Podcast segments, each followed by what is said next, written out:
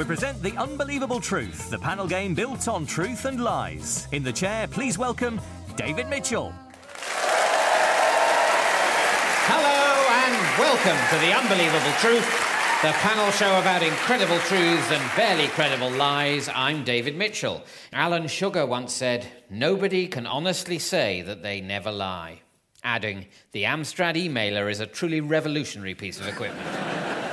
Well, I'm looking forward to a great evening of top class entertainment, but I've got to get this out of the way first. So please welcome Rich Hall, Lloyd Langford, Holly Walsh, and Henning Wehn. The rules are as follows. Each panelist will present a short lecture that should be entirely false, save for five hidden truths which their opponent should try to identify. Points are scored by truths that go unnoticed, while other panelists can win points if they spot a truth, or lose points if they mistake a lie for a truth. First up is Holly Walsh. Holly, your subject is mosquitoes, small flying insects that suck the blood of humans and animals, sometimes transmitting diseases. Off you go, Holly. Fingers on buzzers, the rest of you. Mosquitoes are nature's most prolific players. If a mosquito were a bloke, he'd be the kind that'd use a brilliant chat up line like, Damn, girl, is your father a daddy long legs? Because I can't help but notice your terrific set of pins. And even though you think, well, that's a bit sexist, it did make you laugh, so you let him buy you a white wine or three, and you listen to him talk about how close he is to his 40,000 older sisters. You realise he's actually quite respectful of women, and, and his eyes, with their 16,000 night vision units, are actually pretty dreamy, and you end up getting off with him by the pub bins waiting for your taxi, and in the morning you're left with nothing but a memory, a hangover, and a horrible itch. Lloyd. I think the mosquito is uh, sexually adventurous. Uh, I'm not speaking from experience. Um, no, I don't think the mosquito is particularly sexually adventurous. No. But then something about them specifications about them. Can you can you think? Well, Can you think of anything so specific There's about them? 40,000 siblings, then it's like special eyes, like I don't think you can just list everything I've said and hope that one of them is correct. No, but I narrow it down to them two is one of them. Lloyd, Lloyd, which one would you go for? I think the eyes probably makes more sense. Okay, then yeah, the eyes, that's true. So is, is you're, you're guessing the eye that what she said They- about they've the got eye. eyes. They've got. Henning, are you guessing that mosquitoes, as Holly said, have 16,000 night vision units? That's preposterous. Yeah. No, okay, let's go for that, yeah. Going for that, that's not true, you lose a point. Mosquitoes have two eyes, but they have thousands of lenses, but not as many as 16,000. And they use smell more than vision to find something to bite. That's true, they use their smell. yeah. You- Don't buzz on what I say. Oh, yeah, it's Holly's turn, isn't it? I forgot. Exactly, yeah. Uh, I, I, I am the arbiter of truth in my whole life, not just in this game. So, Holly. Contrary to popular belief, mosquitoes do not bite their prey, but give their victims a tiny, sexy love bite. But it's not all innocent Frenching. Mosquitoes are filthy bastards. They love nothing more than urinating on you as they munch.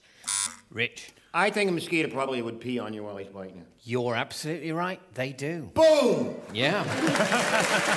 yes, in fact, most most blood-sucking insects urinate while they feed to avoid filling up on fluid and to allow them to get more nutrients out of their meal. It's like when I've drunk too much and I have a tactical vom. Yes, 'Cause I'm exactly. classy yeah, like it that. allows you to get more nutrients, as you call it, from from the vodka. But- Interesting, when female mosquitoes flap their wings, they create a high C note, a sound that is extremely attractive to male mosquitoes. Lloyd, I think they are musical. you think they are musical? They create the high. C- I mean, not that they play instruments, but they have. They create a. Yes, the, the high C fact, that is true. The a broader sense of musicality, I think that's pure speculation. yes, a female mosquito's buzz is a high C note, which is highly attractive to male mosquitoes who'll swarm around in the hope of mating with her. When a power station in Canada that emitted the same note began malfunctioning, it was discovered to have been gummed up by tens of thousands of mosquitoes, all males apparently sexually attracted to the hum of the generator. Rich. I, I actually heard that program, so yes, I'm going to say that's absolutely true. It is absolutely true. It's cited by Professor Andrew Spielman, one of the world's foremost experts on the mosquito, in his book entitled Mosquito. When it comes to picking whom to suck on, mosquitoes basically have the taste of a carry on casting director. They predominantly go for blondes, 18 to 25 year olds, and ladies with double D tits or bigger. Lloyd. Do they favour the blonde? They do favour the blonde. yeah, that's absolutely He's- right. Ac- According again to Professor Andrew Spielman, author of Mosquito, uh, blondes and redheads uh, may be more attractive to mozzies because they stand out in a crowd. Yeah, but that's all pure speculation, isn't it? Because, I mean, it's just that professor is saying that's what happened, but we've only got him as a source, don't we? It's not that we can ask the mosquitoes. I'm wondering what the future for science is. I mean, no, we can't ask the mosquitoes. I mean, that would be interesting, I mean, this it? man, he's given his life to studying the mosquito. he, maybe he's making it all up. Maybe it's a. David, this is exactly how Brexit happened.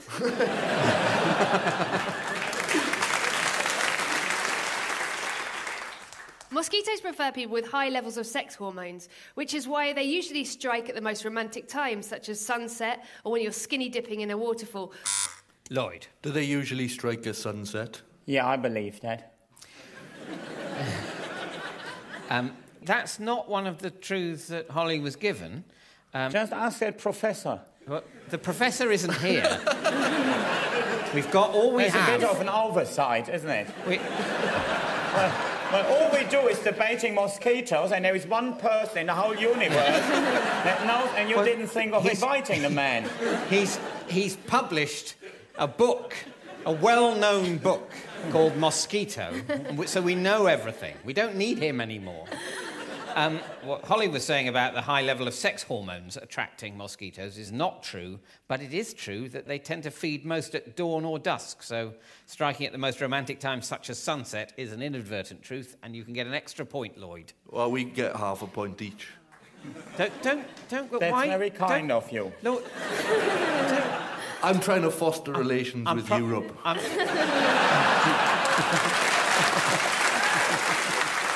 I'm telling you, you'll give him half a point, you won't get it back. But, um, all right, half a point each it is.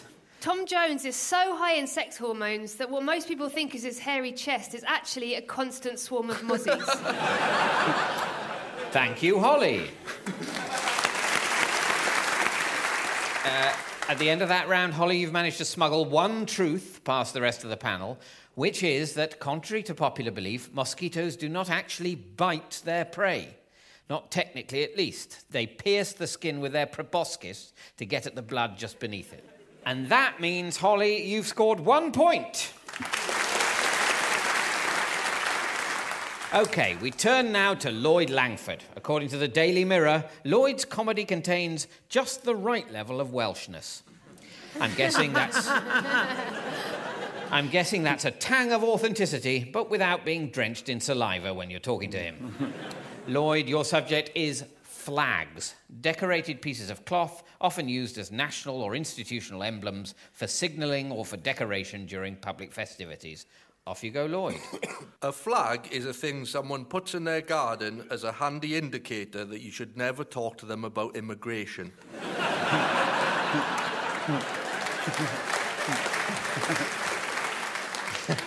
the first ever flag, the Japanese flag, was accidentally created when the designer suffered a nosebleed as he was about to begin work. During the years 1814 to 1830 and 1939 to 1945, the French national flag was plain white and often rapidly waved by hand.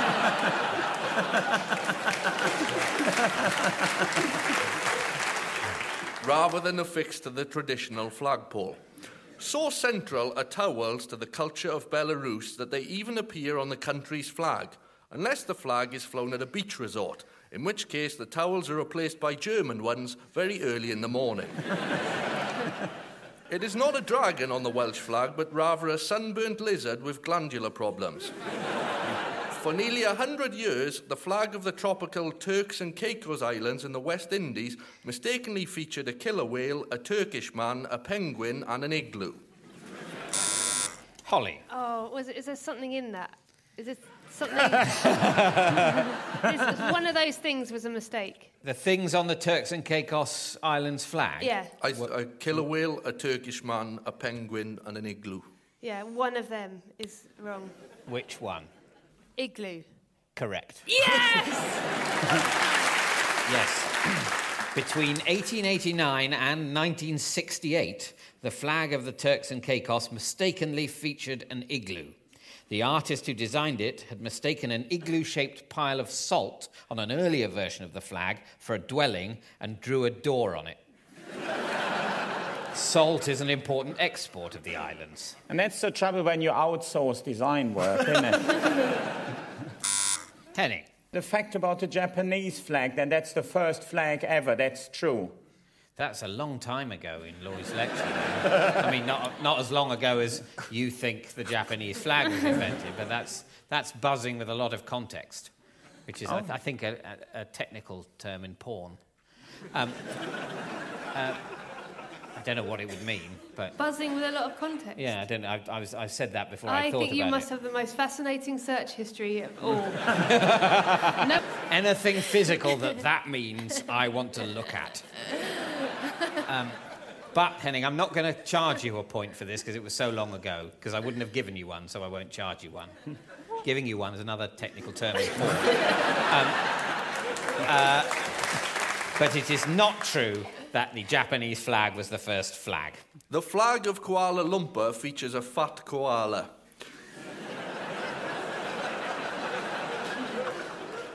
The flag of the Quebec municipality of Baie-James appears to show a swimming owl firing three bolts of lightning from its crotch. Holly. I just want that to be true so much. It is true. yeah. It's, it's, it's worth Googling. It does look weird. Canadian gymnast and acrobat, the unflappable chappable, Dominic Lacasse, can hold himself horizontally on a bar as a human flag for 39 seconds. Though Oliver Reed was often found horizontally on a bar for much longer than this, he failed to pass any subsequent drug tests. Holly. I believe, well, maybe he wasn't called the unflappable clappable or whatever, but I think that sounds about right. Yes, he wasn't called the unflappable chappable. Yeah. You're right, but he was called Dominic Lacasse, and it's absolutely right. He could hold himself on a bar as a human flag for 39 seconds. Um, and uh, that's the end of Lloyd's lecture. And at the end of that round, Lloyd, you've managed to smuggle two truths past the rest of the panel, which are that during the years 1814 to 1830, though not the years 1939 to 1945, the French national flag was plain white. However, that white flag wouldn't have been confused with the white flag of temporary truce or surrender, as this was not officially adopted until the Hague Convention of 1899. So anyone finding it amusing that they had a white flag were quite historically wrong. Um, and the second truth is that so central are towels to the culture of Belarus that they even appear on the country's flag. The pattern on the Belarus flag is from a towel called a rushnik, which is used for all sorts of ceremonies, including funerals. And uh, that means, Lloyd, you've scored two points. Next up is Rich Hall. Rich, your subject is roads. Long Roads. roads, not the island, but long, narrow stretches of smoothed or paved surface for the passage of vehicles, people, and animals. Off you go, Rich. Highways in the western USA are based on the migratory routes of bison. The city of Billings, Montana was founded at the bottom of a cliff where thousands of buffalo accidentally fell to their deaths. On many perfectly straight north south roads in North Dakota and Montana, a stop sign will suddenly appear in the middle of nowhere, and the driver will have to make a sharp turn right, travel about 20 yards, and then make a sharp turn left. This is to make up for the curvature of the earth. Seems to me it's quite an American centric lecture so far. Well, there are. Uh, so I've only once been to Miami Airport, and that's my only first hand experience of the United States, so I'm completely Well, on my depths. Henning, not everyone is as rigorous as you are not to bring any of their cultural background with them onto the show.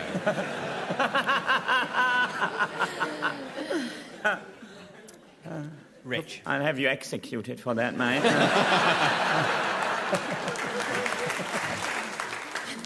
In America, we only drive on the right hand side of the road because before cars, the driver of a carriage or a wagon would sit on the left side of the wagon, so his stronger right arm was free to lash the horses. And in this position, he could only see oncoming traffic to his left.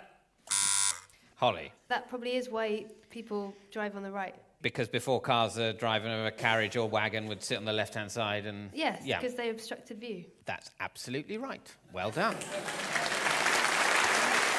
Yes, uh, horse traffic travelled on the left in the US until at some point in the 18th century when right handed teamsters driving large wagons started travelling on the right in order to better see traffic coming in the opposite direction. In the USA, the Acme Manufacturing Company once tried to sue the makers of the Roadrunner cartoon series for defamation.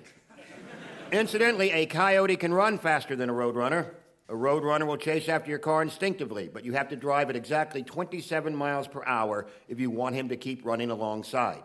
If you drive any faster, he will give up and wait for the next car. Holly.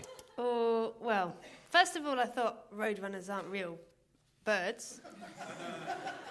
and then I thought, maybe they are. And that's how I got to the next part of my thinking, which hmm. was maybe they could run at 27 miles per hour.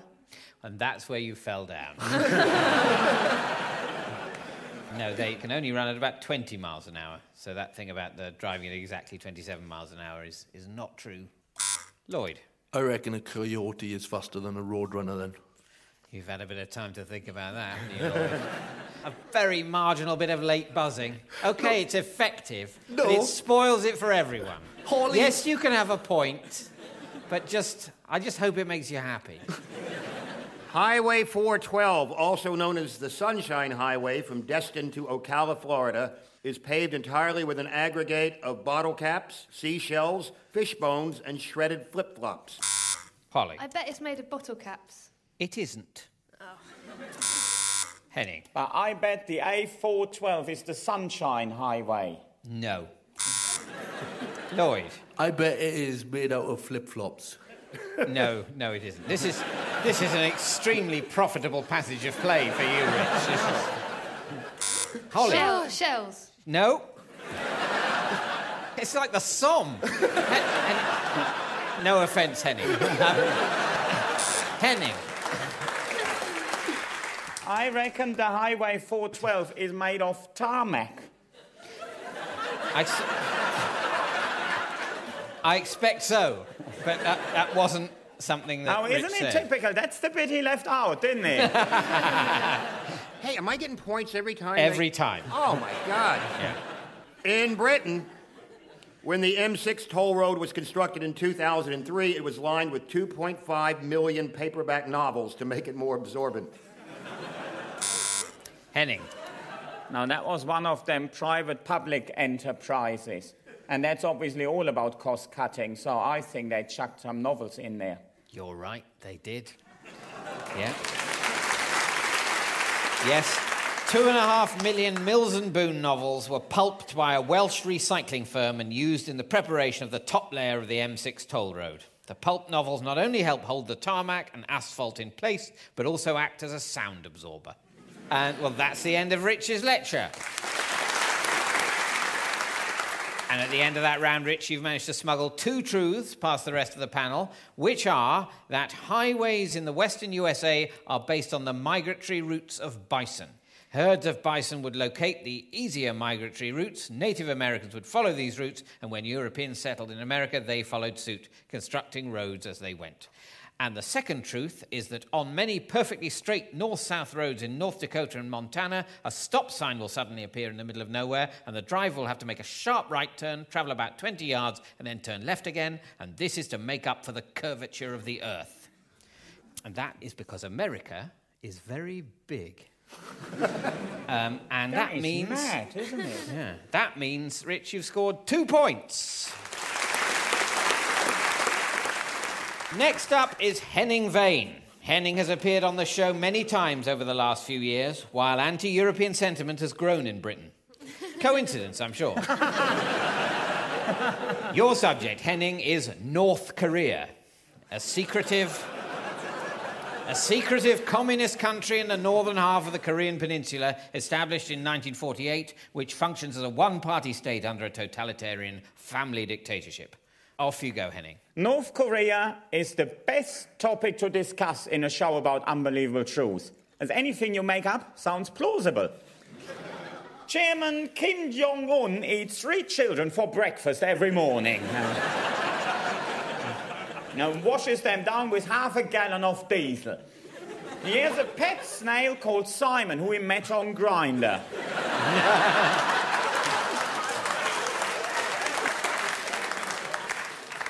to reference its culture of mechanized agriculture, the anthem changed in 1976 to Combine Harvester by the Wurzels. Uh, that year wasn't called 1976 in North Korea, as their calendar starts the day the Titanic sank in their year one. Holly. I don't know what year. Is it 1911? I think it's 1912. I think. 1912? Could Yeah. it started in 1912? It, it did. The thing that started, that's absolutely true, because the thing that started in 1912 is Kim Il sung, the former dictator of North Korea. And a calendar was adopted in 1997 on the third anniversary of the death of Kim Il sung.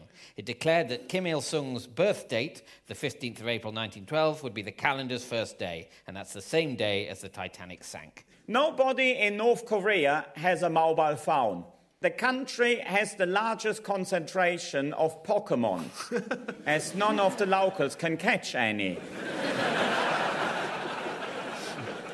Uh, It's probably just as well that nobody has a mobile phone as you can be executed for making an international phone call.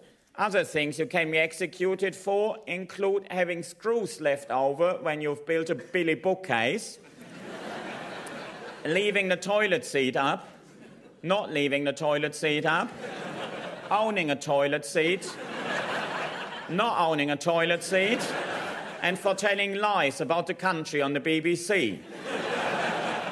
So that's that leg of the tour cancelled. Lloyd, I'm going to guess that you can be executed for making an international phone call on a mobile. you can. Yes, well done. Yes, in 2014, a 49 year old lighting engineer was executed for making a call outside the country, and his family were incarcerated in a state security department facility. I thought roaming charges were bad. That would have been a very wry quip he could have made just before being executed. That's a, if he's.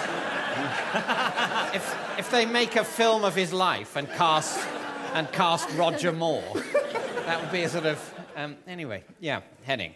North Korea is keen to embrace foreign cultures, but the only foreign comedian to have played North Korea so far is Mark Steel, who performed Mark Steel's in town and Workers' Agrarian Collective 56228. However, the run was cut short as the authorities found him a little too left wing and dogmatic. and they should be a good audience to play to and will no doubt giggle all the way through because cannabis is legal in North Korea. Sadly, this quickly turns into getting the munchies when there is no munchies to be had. Holly. There are no munchies in North Korea. Well, for a start, North Korean dictators have a habit of covertly importing all sorts of Western goodies. which Really? is- so, that, so there would So be I in that case. If you're smoke weed. defining no, munchies. I reckon everyone can smoke weed. Sorry? I reckon cannabis is legal in some form. Yes, well, it, that is true, so you can get a point. Thank but you. you. lose a point for the munchies so you've only broken even.